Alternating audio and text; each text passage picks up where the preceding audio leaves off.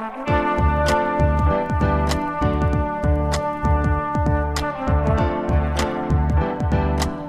listening to the Co Main Event Podcast. And now your hosts, Ben Fowlkes and Chad Dundas. That's right. You're listening to another episode of the Co Main Event Mixed Martial Arts Podcast. I'm your co host, Chad Dundas from BleacherReport.com. And joining me, as always, from MMA Junkie and USA Today, it's your friend and mine, Mr. Ben Fowlkes. Ben, how's your cardio? You been working out? You ready to do this? I'm ready. because we are we are coming to people the week after UFC 200, the biggest event ever in the history of the planet of Earth. And we also have breaking news as of what late Monday, late Tuesday, wait, late Sunday night, early Monday morning. So you can Recently, you can tell very how- recently, you can have- tell how discombobulated I am you look discombobulated. just in my inability to even say what day it is yeah. the UFC has been sold. That's long right. Story short, uh, so we will be talking about that today. We will be talking about multiple topics that happened in and around UFC 200. So we will, in fact, be going to the championship rounds. Five fucking rounds. So that means that this episode of the Co-Main Event podcast will probably be released in two parts. If you're listening to this one first, congratulations, you have discovered part one. Uh, I assume as we begin part two, we will have to do some kind of disclaimer so people don't get incredibly confused. Yeah, because there's no way they could possibly follow if they miss part one. This well, it's yeah. This is like The Wire, dude. You have to listen to every episode of the co-main main event podcast in order, or else you're not going to understand the plot. It's like trying to come in right after the intermission at Lawrence of Arabia. What are you even doing here, dude? Get it together. Yeah, you're not going to under, you're not going to be able to pick up the thread if you just wander in halfway through. I know what tomorrow is though. Tell everyone what tomorrow is, Chad. Tomorrow, Tuesday, July 12th, my book Champion of the World officially comes out. It hits shelves. It will be available to for purchase out there on the internet and at various stores wherever fine books are sold. And you can stop talking about it? So if you're one of these people that like has listened to Ben Fowlkes's uh, uh, his his slander job every time I try to talk about the book, and so you you missed the boat on the pre-order, brother, you are in luck. You can go out to the bookstore or online and buy yourself a copy. Please do. Please do it so he'll just stop talking about it. The other thing you can do is come see me in the flesh if you happen to live in Portland, Oregon, where I will be this Thursday, July 14th, reading at Powell's downtown. Or if you happen to live in Missoula, Montana, or its surrounding areas, you can come to Shakespeare and Company on Tuesday night, 7 That's right. p.m. If you live in Montana, you will have plenty of opportunities to see my horrible face in all of its humanity. I'll be at at Shakespeare and Company and here in Missoula on July 12th, as, as Ben said. I'll be in Bozeman, Montana on July 16th at the Country Bookshelf. I'll be in Great Falls, Montana at Cassiopeia Books on July 19th. And then back in Missoula for a second reading here, which I assume will just be wall to wall people Well, once they hear about how good the first one was. that's on uh, the 26th of July at Fact and Fiction. Also, if you happen to live in Ann Arbor, Michigan, I'll be there on July 15th at the Literati bookstore reading with Chris McCormick. So yeah, a few uh, events out there in the world for for uh, this book. And I would encourage everybody, please do attend and really make the most of the Q&A session at, at the end of the reading because someone needs to hold this man accountable. I'm sure you all have questions and uh, don't don't let him off easy. You know, I get the the distinct impression that my Q and A session is going to include a lot of questions like, "So what's up with Michael Bisping fighting Dan Henderson for the middleweight title?" And you'll have an answer. Like I you will. don't act like you will Yeah. you will be surprised at that. You'll be eager to talk about it. I'll be ready to go. This episode of the Co-Main Event Podcast is once again brought to you by Gymster. Gymster is the all-in-one health and fitness app for iOS and Android with over 400 exercises with instructional gifts, 70 pieces of equipment, and 140 recipes to choose from. Gymster has everything you need to exercise and enjoy a well-balanced diet. You can add equipment to a gym preset and save it for quick and easy access at a later date. Store multiple gym presets, such such as your local gym, your home garage, or even a preset for those times when you have no workout equipment available to you. You know what I like about what just happened is you said gifs. I with the hard G. the professional wrestling GIF GIF angle that we've been running since the beginning of the co-main event podcast just fell away. Got to keep it the kayfabe. Well, the app was created by Mark Runza, who has been a co-main event podcast guy from day one. So we encourage you to check out Gymster today. One cool feature of the app is it allows you to choose between manual selection mode and randomized mode.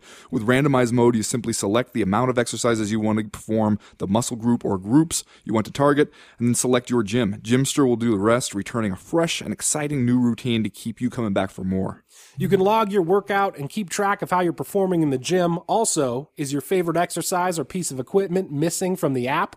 Contact the Gymster guys and they will add it within 24 hours. New exercises and recipes are added weekly.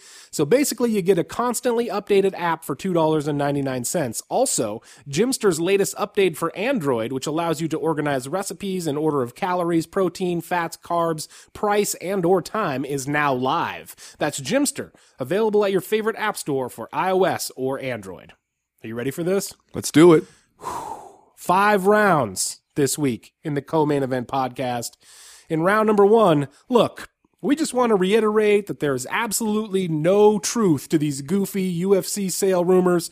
We've been fully committed to planning and executing UFC 200, making sure that the canvas is a pleasing shade of yellow, and any reports to the contrary are pure. Oh, the sale is final? Cool, see ya. And in round number two, how does Jon Jones get caught up in a quote, potential PEDs violation, damn near ruin UFC 200, and Daniel Cormier is the guy who still ends up getting booed? And in round number three, considering everything that Brock Lesnar has accomplished in MMA, it's kind of remarkable how bad he still seems at MMA.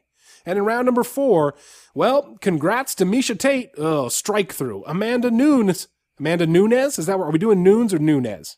We really should have worked this out beforehand. Let's do Nunes. That seems to be what everybody says it's supposed to be. Okay. But you have, you have hung out with her in person, right? I don't. I did not ask her that. Boy, that's embarrassing. You probably said her name wrong the whole time. I didn't really use her last name when we talked. Oh, I get it. informally Just called her dinner. Mandy the whole time.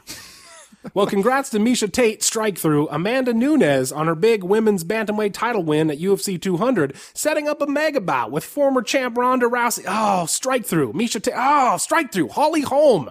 Sometime in the near future. Come on, Valentina Shevchenko, please do not fuck this up. And in round number five, so Jose Aldo, you're still really fucking good at this. Congrats, man. All that plus just saying stuff, and are you fucking kidding me? But first, like we always do about this time, let's do a little bit of listener mail. Listener mail. Okay, first piece of listener mail this week comes to us from Dallas O'Hanrahan, who I assume is a 1980s professional wrestler working a, an Irish gimmick down there in the in the Texas territory. Working like a Southern Irish gimmick somehow. You know, like when they were going to give Hulk Hogan fiery red hair, call him Hulk. Hogan. I think that could have worked. Yeah. Guys, he writes, Eddie Alvarez is the UFC lightweight champion. This makes me feel good. Not only because Eddie A seems like a genuinely good dude. I remember when he did that interview on the MMA Fortnite with his kids rumbling around playing in the background. That was the shit. But also because he spent so much of his career being awesome in other smaller fight promotions. For some reason, I'm tickled by the fact that a dude who used to beat up fools in Bodog is running around with UFC gold. Am I wrong? I'm not wrong. You're not wrong, Dallas oh, O'Hanrahan, if in fact that is your real name.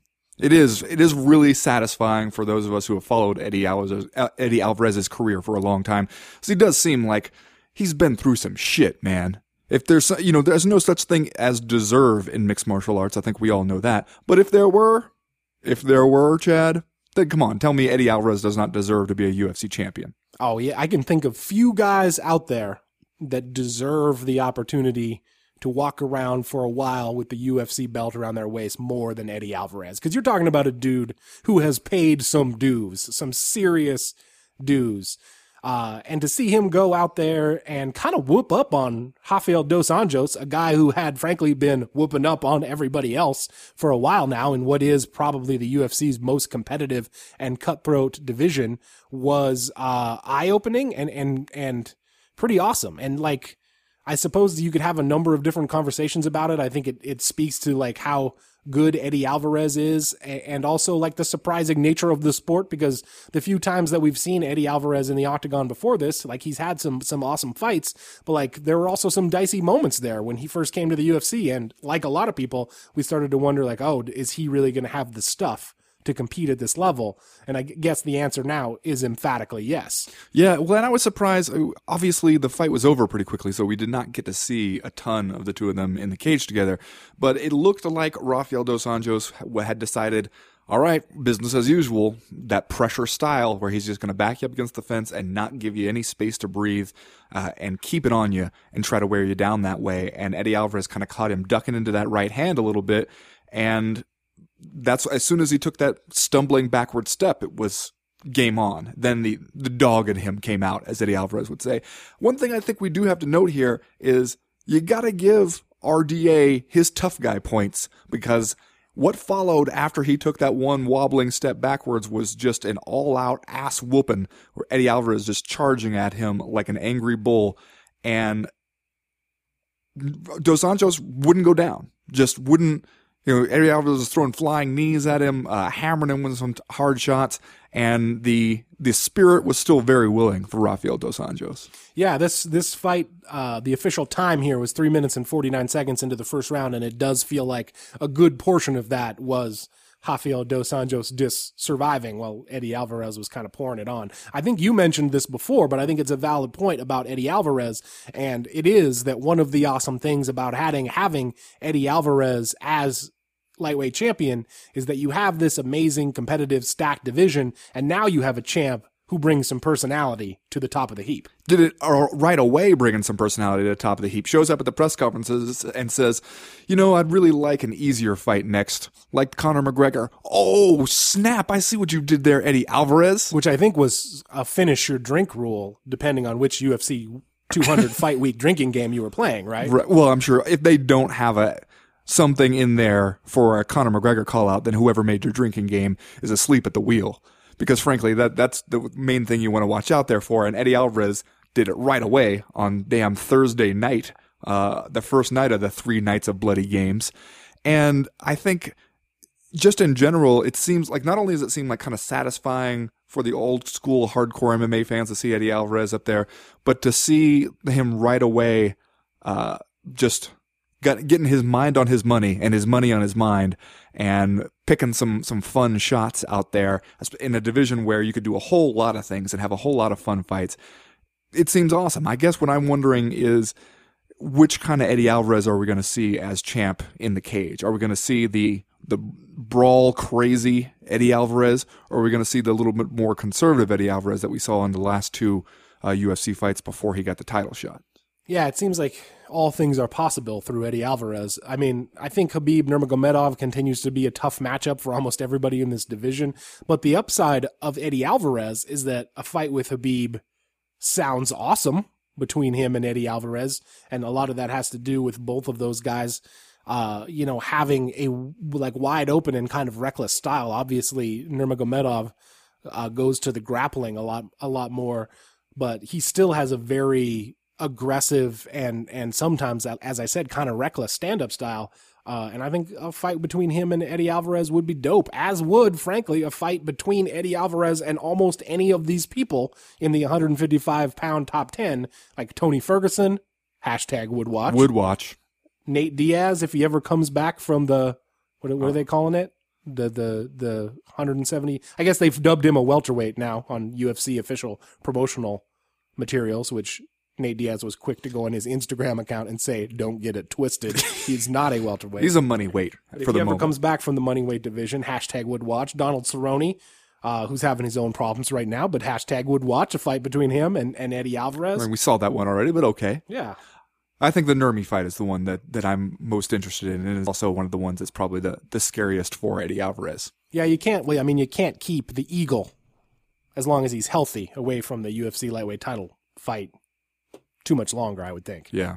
Next question this week comes from David Lauderay or David Lauderette, depending on the pronunciation that that you seek.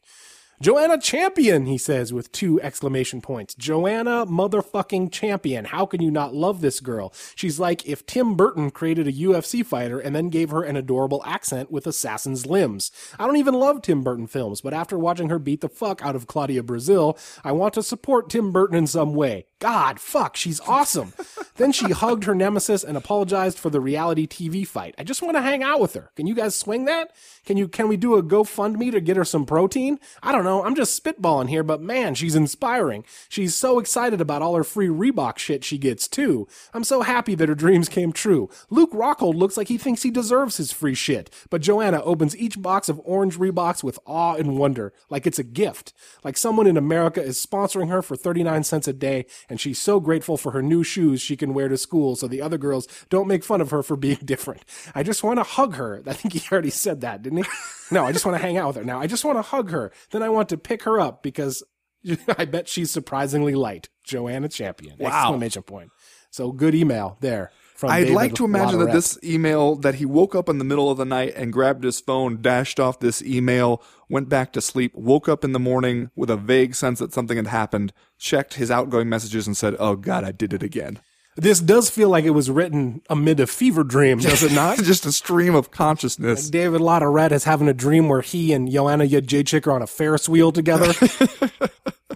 And suddenly everybody from his 5th grade class is there. it's weird and it's funny, but it's also kind of scary.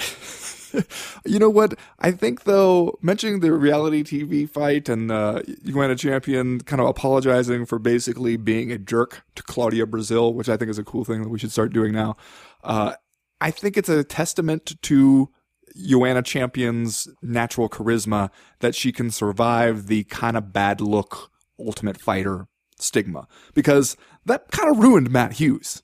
As you'll recall. And it has ruined a lot of people where if you go on that show and either you are a dick or they edit it to make it look like you're a dick or you're or a little of both, uh, I think is more often the case, then a lot of times people don't ever really recover public image wise from that thing. Maybe it helps that ain't nobody watching TUF these days, but it seems like even people who aren't watching TUF, like me and you, we still see enough of the scenes and get enough of the message to hear, like, Joanna Champion kind of kind of went after, kind of went full bully mode on Claudia Gadelha, uh, and yet she's so damn likable every time you see her. How can you stay mad at her? Yeah, and you know, a couple of times, or at least once, I guess, it seemed like things crossed the line from fiery reality television rivalry to kind just being kind of ugly. And this, again, as you said, speaks to the fact that you and I had not watched TUF this season, and maybe nobody else did either. I didn't know until I think the day of the fight that Joanna Jedrzejczyk at one point had told Claudia Gadelha to go back to the jungle. Yeah, that's the worst one. There. Is a video that still exists on on uh, the official video from the UFC. You can go watch it. Uh, which uh, more power to them for leaving that one on the internet, frankly. Uh, but you know, if we're gonna if we're gonna tie into uh, Daniel or uh, uh, Donald Cerrone here in a minute, and if we're gonna point out that it's not okay when when Michael Bisping calls people the other f word, uh, I guess we got to give equal time to Joanna Champion by saying, yeah, that's you can't say that.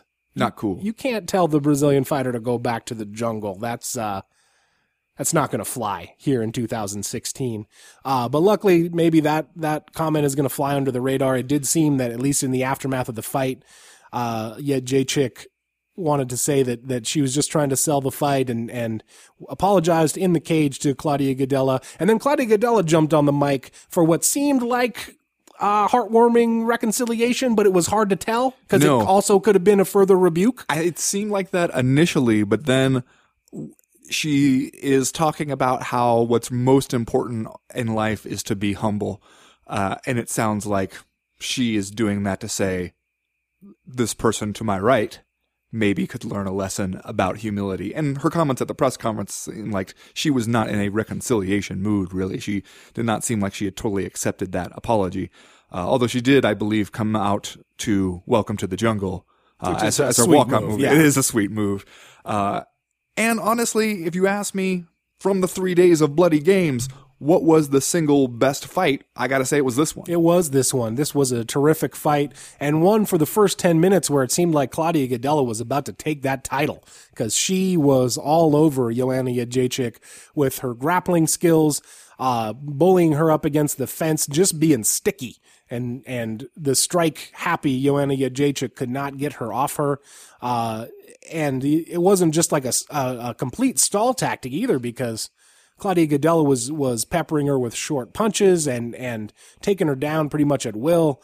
Uh, but it's it, I, you know, at the end of the day, I feel like this, the one thing that this fight proved to me, and I think you said this the week before the fight, was that it's going to be awfully hard to beat Jedrzejczyk in a 25 minute fight if that is your game plan. Yeah. Because Claudia Gadelha couldn't do it. She got tired. By the end of the first round, she was already sucking wind. And then, you know, by the third, when I think the momentum fully shifted in that moment where Joanna Champion uh, puts her down and then walks away and kind of waves her up like, no, no, we're going to, we're going to do my thing for a while now because we've had enough of doing yours. Like, she didn't, she never slowed down. No. Yeah, Jacek did not slow down, and that's going to make her tough to beat, I think. Well, and that's one of the things that's so much fun to watch about her striking style is not only is it really just sharp and technically sound, she just has so much pop.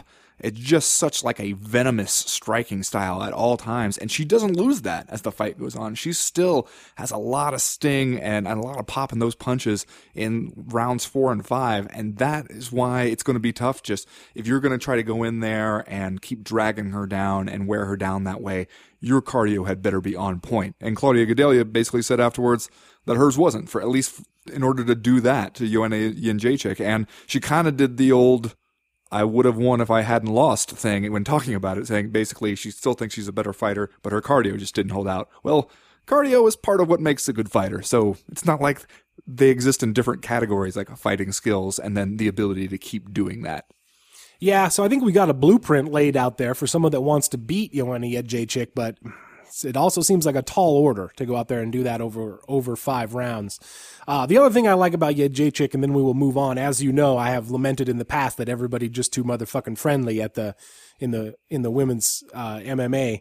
But uh, man, she's nasty. She, She brings is. a nastiness to the table that manifests itself in her fighting skills. Like she fights, she's got a, a chip on her shoulder, nasty style of striking that you don't all the time see from a 115 pound woman that uh, is awesome and I think makes her very popular among the hardcore MMA fan, even if that style is not necessarily, as, we, as we've discussed in the past, uh, doesn't lend itself to the UFC marketing her to young girls as it did for Ronda Rousey in the same way. Unless those young girls are sneakerheads, That's true. then Joanna Champion is, is your perfect champion. Next question this week comes from Royan Lee, who writes Donald Cerrone throws some off the cuff shade at Daniel Cormier fighting like a quote unquote fag against Anderson Silva, then apologizes on Instagram using my most, oops, using my most hated method of reminding us that he has quote friends in the community because it would be all right to hate a group of people if you didn't have friends which represented it question mark. Mr Cerrone said with this with a mic in his hand at an official UFC event while representing the company. It was not while having a few Budweisers on his boat with his best friends. Not that that would excuse it. Isn't he just apologizing for the backlash? For how long will it be truly ta- tacitly acceptable for UFC stakeholders to think this way? Uh, what will it take for this to be unacceptable? In fairness, it did seem he might not have been having a few Budweisers on his boat, but it seemed like he had had a few Budweisers just in general. Did you watch this? I did not watch the Q and A. Seemed like it had a couple few soda pops. I would not be surprised like to, to find that out. Yeah. As Donald Cerrone has made it his uh, his practice to have a couple few soda pops at at post fight press conferences. And the thing that we know about his lifestyle is that he is going to have a few if it's not his fight week. And Yeah. maybe even if it is, like he will have a few on Wednesday, and then if you need him to fill in on Saturday, he will still be there. He just needs to sweat out the beer weight, Yeah. to make weight. Well, the thing, honestly, his apology on Instagram, uh, I understand why uh, Roy and Lee would say that that is a most hated type of apology, but I, I felt like that was a pretty good apology from him for this situation because I feel like what happened there is he did the thing that I think if you grow up in America as boys uh, around our age, we've all done at some point in the past before you realized it wasn't cool, which was you use that word as just kind of a stand in for like weak and bad. Uh, and, you know, like you just learn growing up on the schoolyard. And everybody, this always happens. We talked about this before we went on uh, the air today, how there's this playbook every single time when something like this happens and a fighter uses a gay slur to uh, demean some other fighter and a bunch of people will jump to his defense on Twitter and be like, no, no, no, he didn't mean it like that. He wasn't calling him gay. He was just using it as a synonym for bad, for everything possibly bad. Uh, and they don't seem to realize that, no, we know, we know what's happening and that still sucks. Yeah. Uh, and I, I think that he just did it kind of carelessly. I, I think that it's one of those things where if he knew better, he would do better. And maybe this is the thing that it takes for him to realize, like, okay, I might have grown up doing that and it's just thoughtless and I shouldn't do it anymore. And I won't. I will be more careful about it and I will try to remove it from my vocabulary uh, because it, it does hurt people and right. not cool.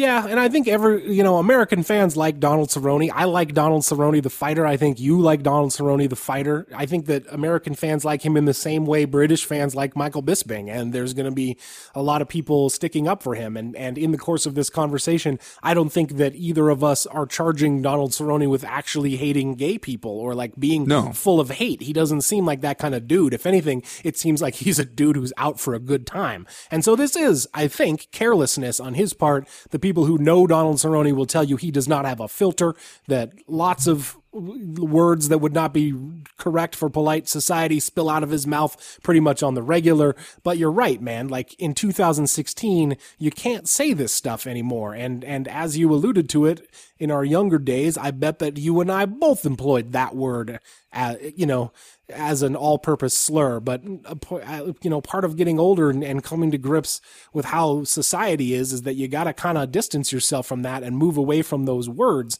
regardless of how you mean it. Especially since you, as a as an individual, don't get to decide what words mean, and it doesn't, it's not an effective defense to say that he did not mean to slander homosexuals when he said that, because the very point of using the word fag as a pejorative term is its association with homosexuals. Right. It's like, it would be like using a Jewish slur to uh, attack someone who you're accusing of being like sheep or something. You're being like, no, I'm not accusing him of, I know he's not Jewish. I wasn't meaning it like that. I was just meaning it as a synonym that is associated with this uh, this slur. I mean, everybody can kind of recognize that that would not be cool, but for some reason, uh, and, a, and like in a really weird way, some people really want to hold on to this one. Uh, and are just not going to let that go. That they, they feel like they not only do they have a right to say it, but they have a right to say it without anybody saying anything about it. Also, maybe the weird thing that's being lost in all of this is uh, Donald Cerrone at a fan Expo Q&A with CM Punk and he goes on this rant about Daniel Cormier's fighting style in this thing. That just seems surprising in general that he would be so uh, upset about it. But I'm sure we'll talk more about Daniel Cormier's performance later yeah. on. And I'm uh, led to believe Donald Cerrone ripped into his teammate as well, right? Jon Jones over a little the bit. PED accusations. Yes. Anyway, last question this week comes to us from oh boy, from Sauris Grafood. Nailed it. There's no way I'm even in the ballpark of this obviously fake name.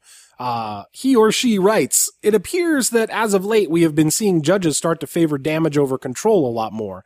Does the author of the novel Champion of the World, oh, out 7, 12, 16, and the fiction enthusiast agree with this trend? And do you think that in a fight, the Black Beast's 37 significant strikes should outweigh Big Country's 4 strikes, 7 takedowns, and 5 guard passes?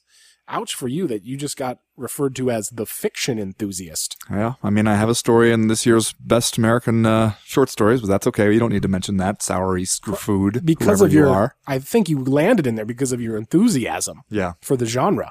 Uh, let's talk about the judging in this fight, especially because I heard this said a lot afterwards that, hey, it was the damage component uh, that everybody was looking at, um, which not in the unified rules, uh, and hard to hard to quantify, I think, because it's like saying, all right, he did more damage. Like, how do you know? Because he landed more punches, because they looked like they were really hard punches. And does damage, does Roy Nelson feel damage the same way, you know, Frank Mir feels damage? It's, it's always such a hard thing to say, especially are we talking visible damage or are we just talking about, I think if he would have hit me with that punch, it would have hurt a lot. I don't know. And I mean, I'm not necessarily saying that I think Roy Nelson was robbed there. I think it was a, a tough one to score, but it's a tough one to score because Roy Nelson spent so much more of the fight winning in the sense that he was doing what he wanted to do. And Derrick Lewis spent, you know, the first couple minutes and the last couple minutes winning, except that his winning was a real ferocious kind of like visible thing that you couldn't miss. Uh, and so I don't know. It's a tough one to know what to do as judges. Yeah, I I think we're never going to get to the point where there's not going to be an awful lot of subjectivity in deciding who wins and who loses these things. Uh, which is fine, I guess. I mean, I don't know how you take the human element completely out of it. I don't know how you take all of our various uh, biases out of it. Certainly, we all have them. Uh, I'm sure that we will talk about this more as we discuss Daniel Cormier and then Brock Lesnar's performance. Uh, you know, I, I'm a pretty big wrestling fan and I still think that taking a guy down for 15 or 25 minutes is still a legitimate way to win a mixed martial arts fight.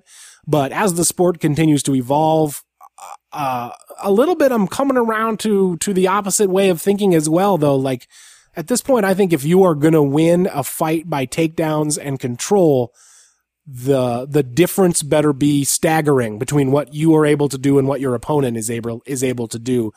Uh, because I think if if takedowns and top control and, and a little bit of ground and pound defines the fight, then yeah, you still win. But if the other opponent, if your opponent is doing work on the feet and landing strikes and scoring points, uh, I think you have to get into a different a different discussion there. But anytime you have a fight that is as close as Roy Nelson versus Derrick Lewis, I think you're also always going to have opposing viewpoints. And I don't necessarily have a problem with the way it, it turned out. Did you? No, not really. Uh, I was surprised a little bit at some aspects, though, of Roy Nelson's strategy that he never really seemed to commit to a submission attempt. It seemed like he was his plan was kind of a long term plan. Like, all right, we're going to take this guy down. We're going to wear him down. He's going to get tired and then I'm going to do something. And it didn't really ever get to that point. I kept, you know, he's getting side control on him. He has plenty of opportunity to take his back and he doesn't really go for that. Uh, just seemed like his plan in the first and second round was so dependent on get this guy down and don't let him get up. Uh, and Derrick Lewis, even though he's doing a lot of stuff that you would not teach anybody to do if you're trying to teach them how to get up uh, from off their back in an MMA fight, he still was pretty effective at getting up. And Roy Nelson never really seemed like he was even close to starting something that would finish the fight, which surprised me. Anyway, that's going to do it for listener mail this week. If you have a question, comment, or concern that you want to air to the co-main event podcast in future weeks, you know how to do it. You can go to the website, co-mainevent.com and click the link in the top right-hand corner of the screen that says email the podcast. That'll get you in touch with us. While you're there, you can sign up for the Breakfast of Champions newsletter. That comes out every Friday morning to catch you up on the news and notes and mixed martial arts that we miss from Tuesday through Friday when we're not recording the podcast. It's short, it's humorous, it's informative. We think you'll like it. If if you don't, it's really easy to unsubscribe. As for right now, though, we are going to go ahead and get started with round number one.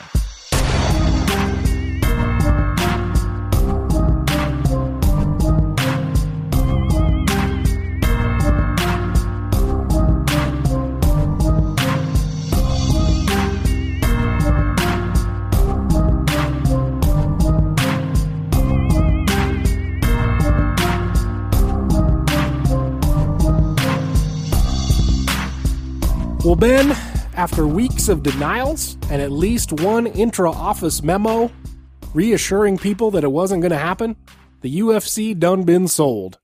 Uh, pretty much along the lines we are led to believe of earlier reports uh, by FloCombat's Jeremy Botter, who was the first guy to put pen to paper on this thing. Uh, and for his trouble, got some strongly worded emails from the UFC legal department. Uh, but it seems like he was mostly right on about this. The the UFC is being sold to uh, the William Morris Endeavor Agency, WME IMG, and and a fleet of other investors, uh, including uh, a Chinese venture capital firm and some other uh, uh, people, for the staggering amount of a little over four billion dollars, billion with a B, not too shabby of an investment for the Fertitta brothers and Dana White to buy into this thing at $2 million and to cash out at 4 billion, uh, which is still a staggering number and makes you wonder how anyone would ever pay that much for anything, let alone think that they were going to get their money back, uh, on the UFC. But it seems that WMEIMG has some pretty big time plans for this product, uh, including forging pell mell into the Chinese market, which I guess could uh, advance your your bottom line quite a bit. Opening thoughts from you and what you expect moving forward in this whole new world. Well, first of all, I hope Jeremy Botter saved those those letters or emails. I hope he has them framed uh, from the UFC legal department. Just You might want to get Larry Epstein to autograph one of yeah, those from that's him gonna be a fun point. keepsake. Uh, I think, you know, I, I spent a lot of the morning reading uh, a lot of financial world people's take on this. Exciting for you. Well, it's interesting. It It's- was the lead story on NPR's Market It Watch was this morning. Yeah, I, I was uh, I was coming back from taking my daughter uh, to preschool this morning, and I was listening to it. And it's always interesting, I think, when something like this happens, and we get a chance to see what we look like from the outside. You know, we're we're so in this world, and we're so focused on the minutia of it that we don't always like it's not even possible for us to conceive like how these people from these other worlds what they see when they look at us which it takes something special to happen for them to want to look at us in the first place. It's just like a cage fighting is not a thing they usually think about. And so hearing like the financial people kind of trying to ask each other why is this thing worth 4 billion dollars? What and what does who bought it tell you about what they have planned for it? It's interesting. And one of the things that I think uh, that I saw a couple different places and that I think is a really interesting point when talking about whether it's worth four billion dollars is what you're getting here is not just a sports property. And again, this is supposedly the biggest single sports tran or big, biggest single financial transaction in sports history. for a franchise, right? That they keep saying they keep they keep trying to trying to refer to the UFC as a franchise and compare it to like the New York Yankees or the Dallas Cowboys or Manchester United. Uh, and I always come away feeling like that's kind of bullshit. But uh, Well, see, that's the I'm- thing, though, I'm willing to I'm willing to go for it for the now. the estimates of like what what are the Dallas Cowboys worth? About four billion dollars is what people say. The average NFL team is uh, said to be worth about two billion dollars. Except that if you buy the UFC, you're not just buying one of 32 teams. You are you have basically bought an entire sport, Right. And you've bought eh, like a sport that is minimally regulated and that you can kind of do whatever with. You're buying like along with it hundreds of fighter contracts. These guys on whom you own like their likeness rights in, perpetuity. You're, you can do kind of whatever you want with it. It's not like buying an NFL team and the, the league tells you, okay, here are the rules. Here are the ways you can make money. Here are the ways you can't make money. And everybody, you, we have existing agreements with players associations. So you got to abide by those. It's, you kind of come in there and you can, you can shape this world however you want in a lot of crazy ways. And we've seen that the, you know, the, the previous owners have done that to their advantage, especially recently. So I think that that's one of the things that probably makes it seem like a good value to somebody like that, especially, you know, the WME, IMG uh, having a lot of ties to businesses in China that can actually get in there and make it past Macau. Uh, when it comes to holding shows in China, and they probably see like, all right, we we have the ability to turn this thing into something bigger, uh, and yeah, it probably does seem long term like a really good investment to them. I don't know if we have time today to get into a full discussion of the complicated legacy left by Zuffa LLC uh, and Lorenzo and Frank Fertitta as they step away a bit from this business. Obviously, Dana White is going to stay on as the UFC president, and we assume will continue to be the media front man for the organization, at least uh, in the short term. Someday we are going to have to have that conversation, maybe during an hashtag ain't shit going on week, uh, because it is complicated and it is, uh, uh, extensive, the legacy of that company in mixed martial arts. Uh, for now, though, I don't think that people expect a lot of wholesale changes in front of the camera as these new owners take over, at least in the short term. Although I thought that uh, my Bleacher Report colleague Mike Chiappetta made a, an interesting point uh, during a, a, a discussion post that we did earlier on this topic, and that was he basically said, you know, WME IMG is a is a creative company. It's known to to be a, creative enterprise. And when was the last time you ever heard of a bunch of creative creative minded people making an making an enormous purchase like this and not coming in with a million new ideas that they wanted to implement? So I think it's possible that we do see some pretty big changes in the future moving forward with the UFC. But at this point, uh, we just don't know what they are or how it's going to be. Uh, uh, you know, communicating with this company or working in this industry moving forward. I think that the, the loss of Lorenzo Fertitta is an interesting thing here because while he, you know, I believe there's some evidence to suggest he's a rather ruthless businessman behind the scenes. In front of the cameras, especially as it pertained to the UFC, he has always come across as the level-headed, uh, voice of reason in Yeah. this sport. And perhaps as, you know, a friend since high school and later the boss of Dana White, seemed like he was one of the only people who could talk sense to the man when when the bombastic UFC president uh, spins himself into a public tizzy, which which happens frequently. I wonder what it's going to be like now without Lorenzo Fertitta around, uh, especially if uh, the head of WME IMG, Ari Emanuel, who is himself known as a firebrand kind of guy, is going to be in charge. Uh, will things be better and, and, or at least more corporately minded? Will, will Dana White have a shorter leash or will Dana White have a longer leash because he's going to be the only person uh, in a position of power at this company that that knows what's going on in mixed martial arts, and and the WME IMG people will just rule from afar. I think that's going to be one of the interesting questions that we're going to get answered, uh, probably by demonstration. Yes, uh, in the it near probably future. won't take too long before you get an answer to that by demonstration. Uh, knowing the way these things go, it will. There's a lot of doubt still about exactly what's going to happen here. Uh, the thing that I always wonder, and that I think that we've talked about before, is how is this going to affect the fighters? You know, what's what are their lives going to be like uh, under this? And I don't know. That to me is the big question that I'm waiting for an answer to. Because it's one of those things where you know, of course, what the UFC is going to say is, hey, nothing's going to change. Business as usual, which isn't totally encouraging if you're one of the fighters. Like, that's not exactly what you'd want to hear because I'm sure a lot of the fighters, especially when they see, oh, so this thing was worth $4 billion. And somebody paid $4 billion for this thing. And a lot of us are not really doing that well. Yeah, especially I would think if you are a retired fighter who has spent your career during the time that this thing went from being worth $2 million to $4 billion, uh, basically on your back, on your blood, sweat, and tears. I mean, maybe he's a, a, a, a divisive example, but if you're Tito Ortiz, and you kept this thing alive basically during the darkest days of the UFC uh, when John McCain was trying to ban it and it was booted off pay per view. And and as Tito Ortiz, you were the only star basically as the light heavyweight champion out there main eventing pay per views. You might wonder where is my cut of this four billion dollars that the guys in charge just made. Uh, and and you know just as a reminder, I guess we would say in late 2015 when when John Nash at Bloody Elbow.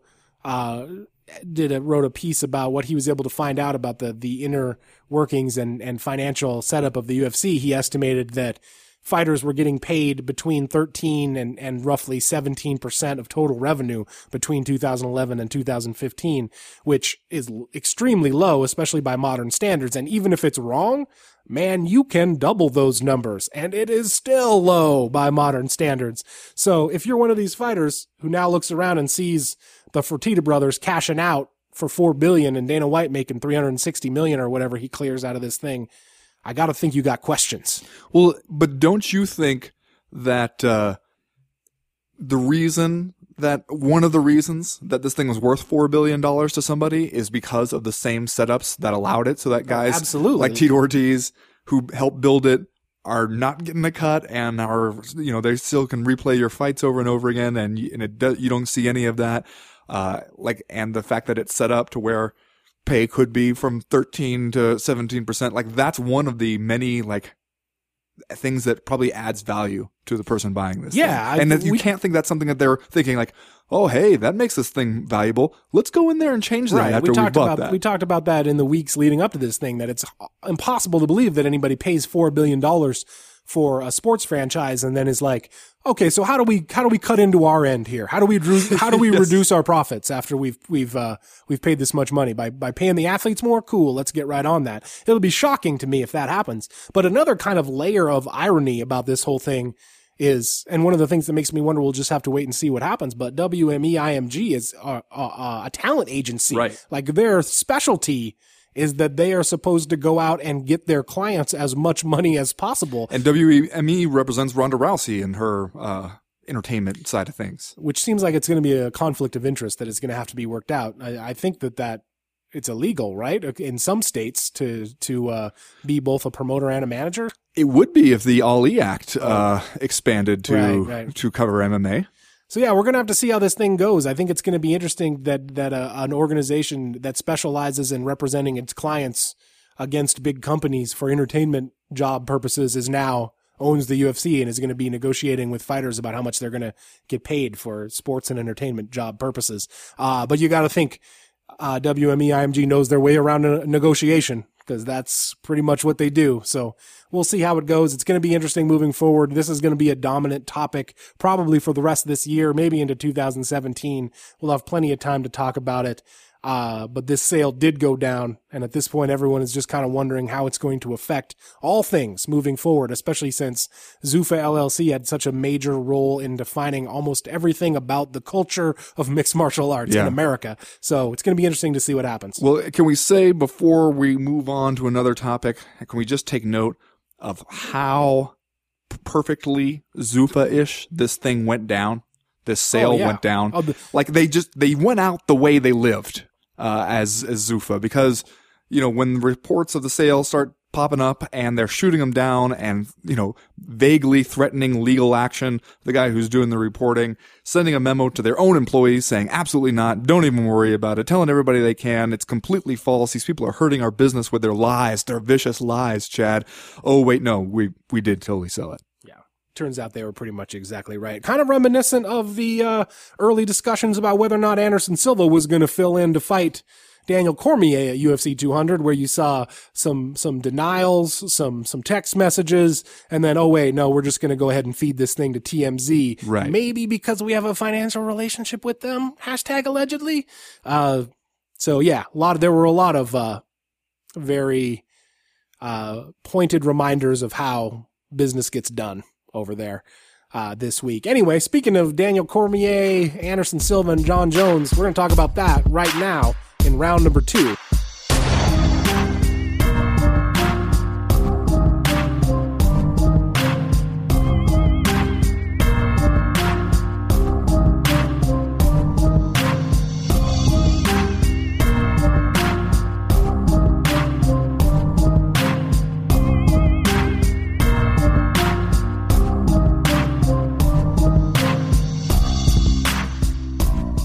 Chad, just to screw over last week's CME, the very next day, after we recorded on a Tuesday, like everybody is always telling us we should do, and then Wednesday, Jon Jones hears that he has a potential anti-doping violation from USADA. Uh, the whole thing falls apart. Jones Cormier is off. Jones calls a special press conference with his manager and crisis management crew.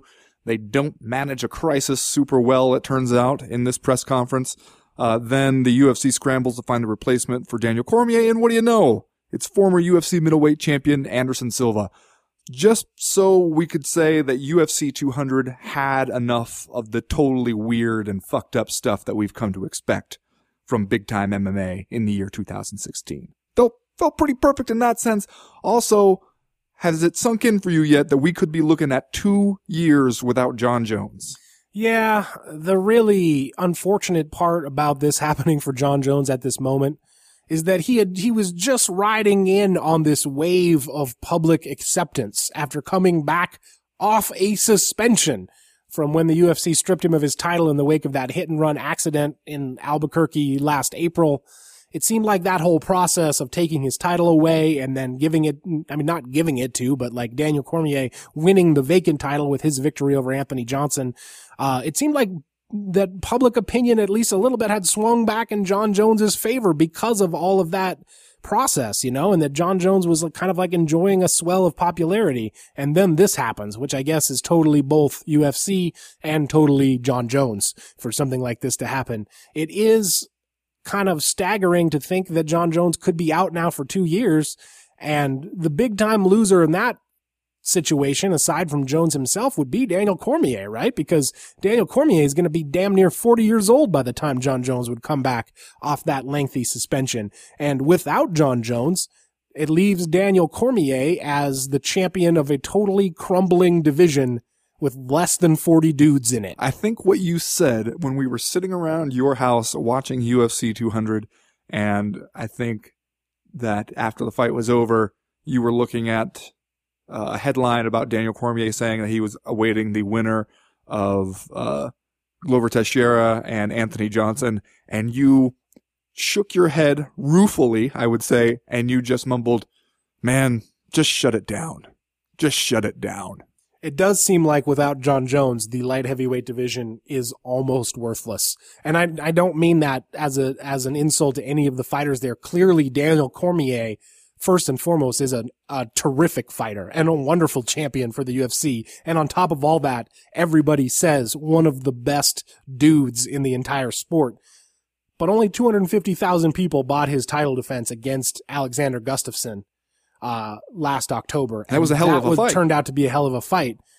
Without Jon Jones there to buy, to drive pay per view sales and and provide a, a you know a focal point to the division that you either love or hate, it just seems like it's going to be tough to sell fights, especially if the best you can do is the winner of Glover Teixeira versus Anthony Johnson against Daniel Cormier uh, which is a huge shame, man. Especially when you think about where this division used to be. That it was is it was historically the glamour division of the UFC and the division of Tito Ortiz, the division of Chuck Liddell and Randy Couture, uh, and then later the division of Jon Jones, who might have just squandered his his chance to be the greatest mixed martial arts fighter of all time. I don't know. We'll have to see how it goes. Well, yeah, okay, let's talk about how, seeing how it goes here with this thing with Jon Jones because we still don't know exactly what's going to happen there. The the press conference that they held seemed odd to me. It seemed like I I'm not sure what they thought that they were going to accomplish there. Uh, because you come out there and it's Jon Jones with Malki Kawa, his manager, and their their crisis management PR person, and the first words out of Jones's mouth are an apology, basically, and then Malki has to step in and say, by the way, we're denying that he knowingly did anything. Uh, and that's a, that are, already puts you in a tough spot. Does not seem like you have a unified message as you're trying to get out there. Uh, they won't say yet what it is, the, that he tested positive for. Rumors are, you know, some kind of estrogen blocker stuff. Uh, they did say they think it could be a potential supplement issue. Um, the problem I think with making that argument, uh, because we've seen it kind of work for people in the past, you know, or Yoel Romero, where you say, Hey, I didn't do anything on purpose. I was taking this supplement. It had a banned substance in it that wasn't listed in the ingredients. And the USADA, to their credit, I think, uh, you know, you make that argument to an athletic commission and they say, tough shit. You're responsible for what's in your body. The penalty is the penalty. But USADA is like, all right, tell us what supplement it is. We'll go find a couple. We'll, we'll test it ourselves. And they did that and said, you know what? You're right. Uh, that, that supplement did have this contamination. So we're not going to let you off with nothing, but they gave Yoel Romero down from two years to six months, which seems very fair to me. Uh, but the problem is since that, that has been laid out as we know what steps happen in that thing if you're going to claim supplement contamination. And so everybody's going to say, all right, here's the point where you tell everybody what the supplement was. Like, why aren't you doing that? Where, where's the next step in this process that we've already begun to familiarize ourselves with? Um, so I think right now people kind of still waiting to see exactly where Jon Jones camp goes with it. And if you don't go somewhere like that with it soon, then it starts to seem like two years is inevitable. Yeah. And, you know, when you see Jon Jones up there on the stage crying and uh, appearing quite genuine and being so overwrought with emotion that he has to leave the stage and come back, you want to believe the guy, frankly, or at least I do. I feel bad for him and I, I kind of want to believe him, but it, in this modern sporting culture, it is so hard to buy any excuse for a potential PEDs violation that you almost feel like a sucker if you're Yeah. like, oh, okay, well, it was probably just tainted supplements. Uh, as, and you know, additionally to that, like USADA has a, uh, you know, has rules in place where if you want to take weirdo supplements, you can ask them, you can send them your supplements and they'll test them and they'll say, this is okay. Or they'll say, this, you know, this one's going to get you in trouble.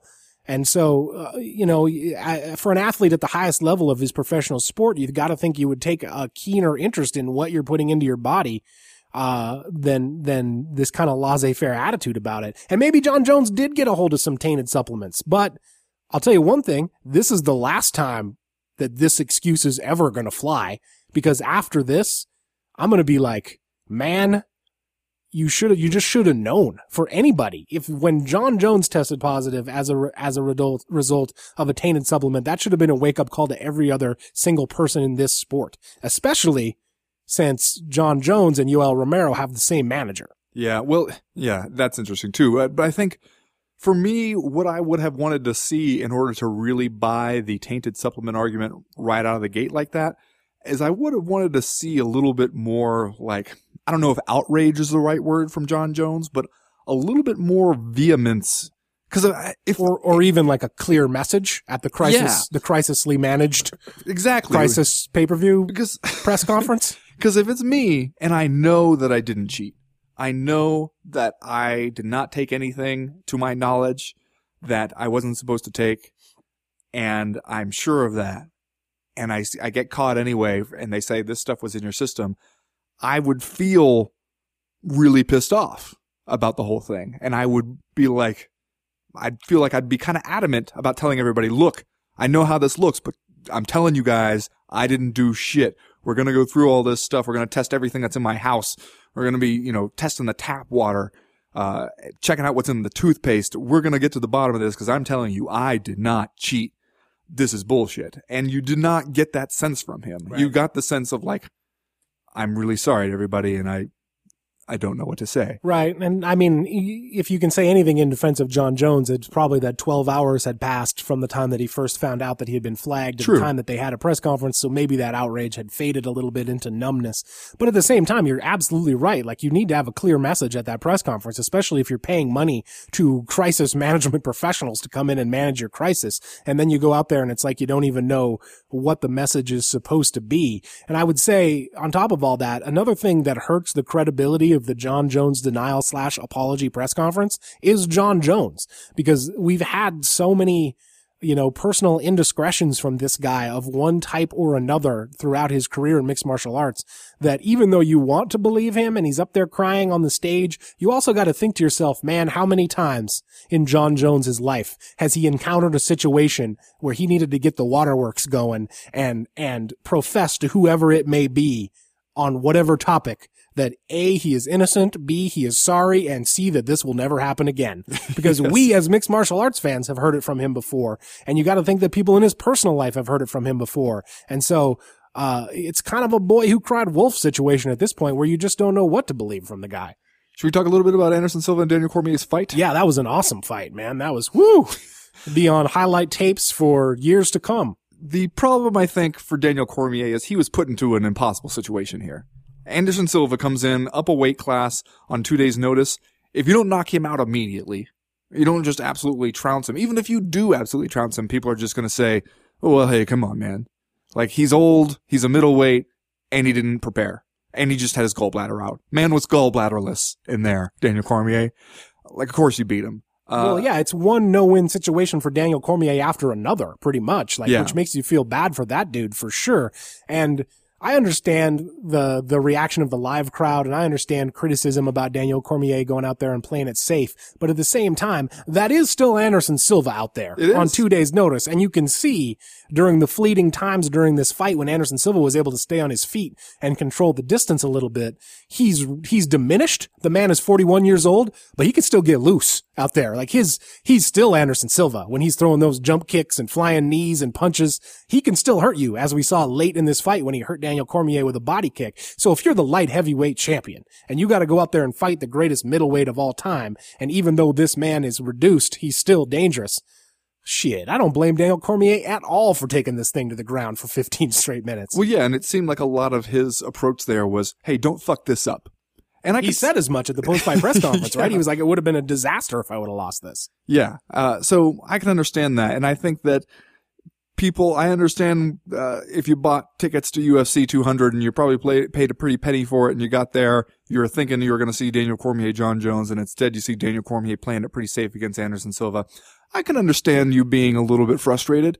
Uh, but also I think that you should temper that frustration with understanding of exactly what the situation is and that it's not the man's fault in the first place that it ended up this way. Uh, but it is interesting to me that uh, Daniel Cormier goes out there, takes Anderson Silva down, and stays on top of him, hitting him with little short shots enough to not get stood up. And it's Boo City. Brock Lesnar does it to Mark Hunt, and you know we're just amazed at what this man is able to accomplish. Yeah, well, we're definitely going to talk about uh, Brock Lesnar a little bit later in the show. Uh, do you want to do Are You Fucking Kidding Me now? And then we'll, we'll Let's do we'll do the rest of these rounds. Uh, are, do we have a, are we doing a, a joint? Are you fucking kidding me this week? Yes, by all It's means. because, I mean, there were a lot of Are You Fucking Kidding Me worthy stuff to, to choose from this week, but none, I think, more uh, than Khalil Rountree telling his mom to shut up. Mom, shut the, up! during the TUF 23 light heavyweight final that, that Khalil Rountree had ended up losing to Andrew Sanchez, uh, by decision. But, uh, I mean, it's an are you fucking kidding me moment, but also you understand, right? Like you don't, like everyone who has moms, everyone who has a mom out there, we all understand in this situation how you might want to be like, mom, shut up, right? Mom, shut up! I'm on TV. You fucking kidding me? Fucking kidding me? Anyway, that's gonna do it for what round was this? Round number two. I Round already, number two. I already lost count. Ah, we'll be right back Well, with round number three. It's less likely than James Toney taking someone down. More improbable than the UFC coming back to your town. But Chad, Chad and Ben are the co-main event mixed martial arts podcast.